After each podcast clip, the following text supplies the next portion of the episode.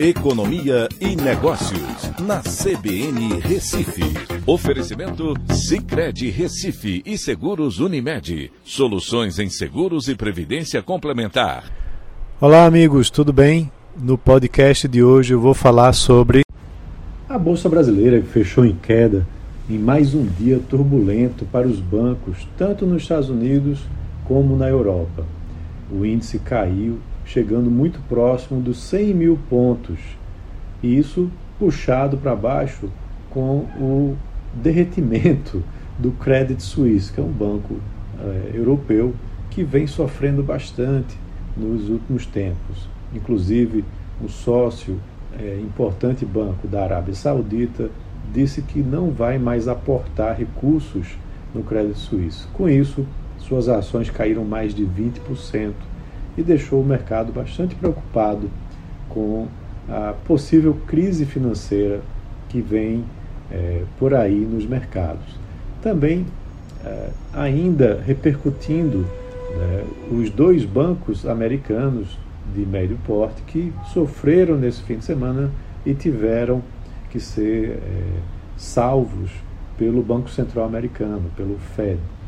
Ao mesmo tempo, o dólar aqui no Brasil terminou subindo eh, por conta justamente que os investidores brasileiros, os investidores internacionais estão procurando eh, portos seguros, ou seja, investimentos que têm menor risco do que o de países emergentes. Então, o dólar se valorizou né, com esse movimento do dia de hoje. Essa é uma preocupação que tem feito com que muitos analistas eh, mudem sua perspectiva com relação aos juros lá dos Estados Unidos, que pode impactar também os juros nos demais países.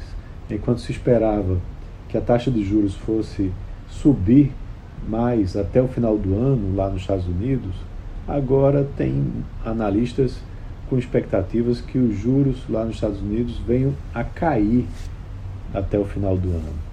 E aí isso impacta também aqui o Brasil, porque uh, isso dá mais liberdade para que o Banco Central Brasileiro consiga antecipar uma redução até maior na taxa de juros aqui do Brasil. Mas, claro, acompanhando também as preocupações com a inflação, tanto lá nos Estados Unidos como aqui.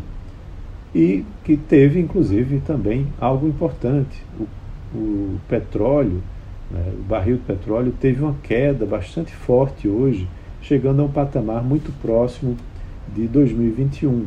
Outras commodities também tiveram queda nas suas cotações, o que, consequentemente, ajuda no cálculo da inflação né, dos países, inclusive aqui do Brasil. Então é isso, vamos continuar acompanhando para ver o desenrolar dessa crise financeira né, desses bancos eh, americanos e europeus. Um abraço a todos e até a próxima.